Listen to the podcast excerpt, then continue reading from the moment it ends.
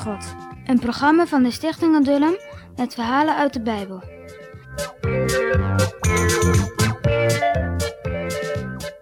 Het was nog vroeg in de morgen. De kindertjes sliepen nog heerlijk toen de moeders hen alweer wakker maakten. Kom gauw, we gaan weer op reis, zeiden ze. De vaders waren al druk bezig met het afbreken van de tenten. De herders dreven het vee bijeen. Nog één keer werden de waterzakken gevuld met water uit de rots. Toen liepen al die mannen, vrouwen en kinderen weer verder in de woestijn. In de verte zagen ze al een hele tijd een hoge berg. Dat was de Sinaï. Elke dag kwamen ze een stukje dichterbij.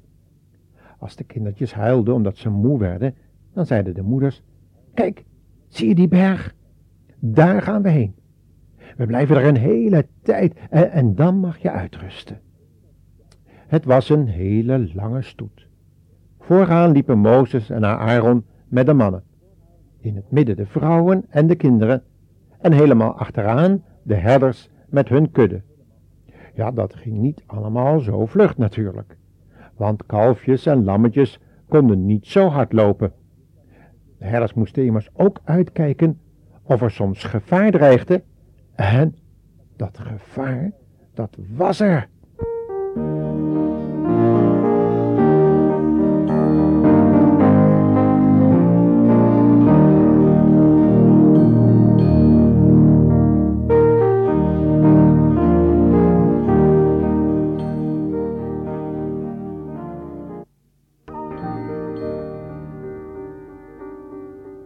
Is nog veel gebeurd tijdens de reis van het volk door de woestijn.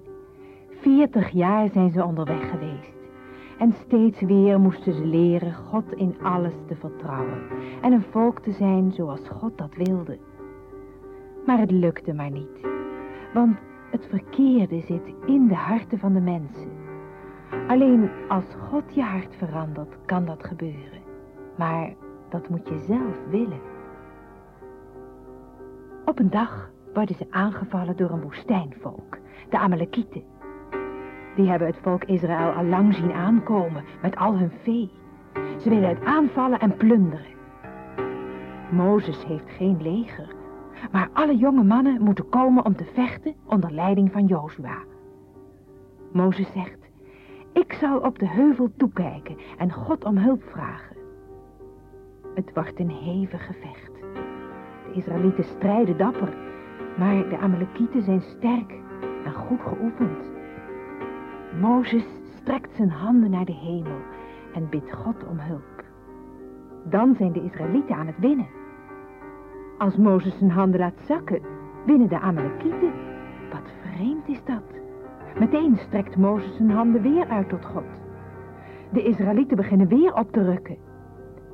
Als Mozes ziet hoe belangrijk het is dat hij zijn handen naar God uitstrekt, komen er twee vrienden en ondersteunen zijn armen, zodat hij ze de hele dag omhoog naar God kan opheffen, tot de zon ondergaat. Zo overwint Jozua de Amalekieten en zo leren ze altijd hun hulp van God te verwachten. Hier ben ik dan in de woestijn, tijd om alleen met u te zijn. Tijd om de schitter en de schijn van deze wereld te verlaten, zoals Elia in der tijd. Toen hij gevoed werd door de raven, zo mag ik mij aan u laten. U sterkt mij voor de strijd. Hier ben ik in de eenzaamheid, zonder te weten van de tijd. U maakt in stilte mij bereid. U schrijft uw plan in mijn gedachten. Weer had de Heere zijn volk geholpen en gered. Het gebed van Mozes was verhoord. Wie had de vijanden nu eigenlijk verdreven? Jozua of Mozes? Nee hoor, de Heere alleen.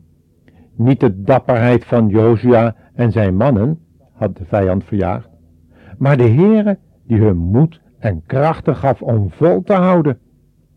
Daarom bouwde Mozes een altaar uit dankbaarheid aan de Heere. Want de vijanden van Israël waren bovenal de vijanden van God, omdat zij niet deden en leefden zoals God het gezegd had. Daarom zei de Heere dat Mozes het allemaal maar in een boek moest opschrijven, om het niet te vergeten. En dat is ook voor ons geschreven. Weet je, Paulus heeft er ook eens over geschreven aan de Corinthiërs. Dat waren gelovigen uit een hele drukke havenstad, waar heel veel mensen bij elkaar kwamen.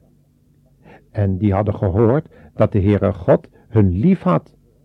De Heer Jezus aan hun gegeven had op het kruis van Golgotha voor hun zonde. Zo waren ze zo blij geworden dat ze erin geloofden en dat ze de Heer Jezus hebben aangenomen als hun Heer, als hun Verlosser. En aan die mensen schrijft Paulus dat al die dingen die dat volk Israël en Mozes en Aaron en Josia allemaal hadden meegemaakt in de woestijn, dat dat eigenlijk een voorbeeld is voor ons leven. We kunnen daar heel veel van leren. Hoe je het niet moet doen en hoe je het wel moet doen. Wat is dat geweldig. Zeg, we zullen nu ook de quizvraag zo dadelijk zeggen. Luisteren jullie goed? Ik was op reis, al wist ik niet waarheen. Geschreven dat ik deze weg moest gaan. En al zou ik alles geven op die eindeloze baan, toch wist ik, iemand ging me voor en daarom ging ik door.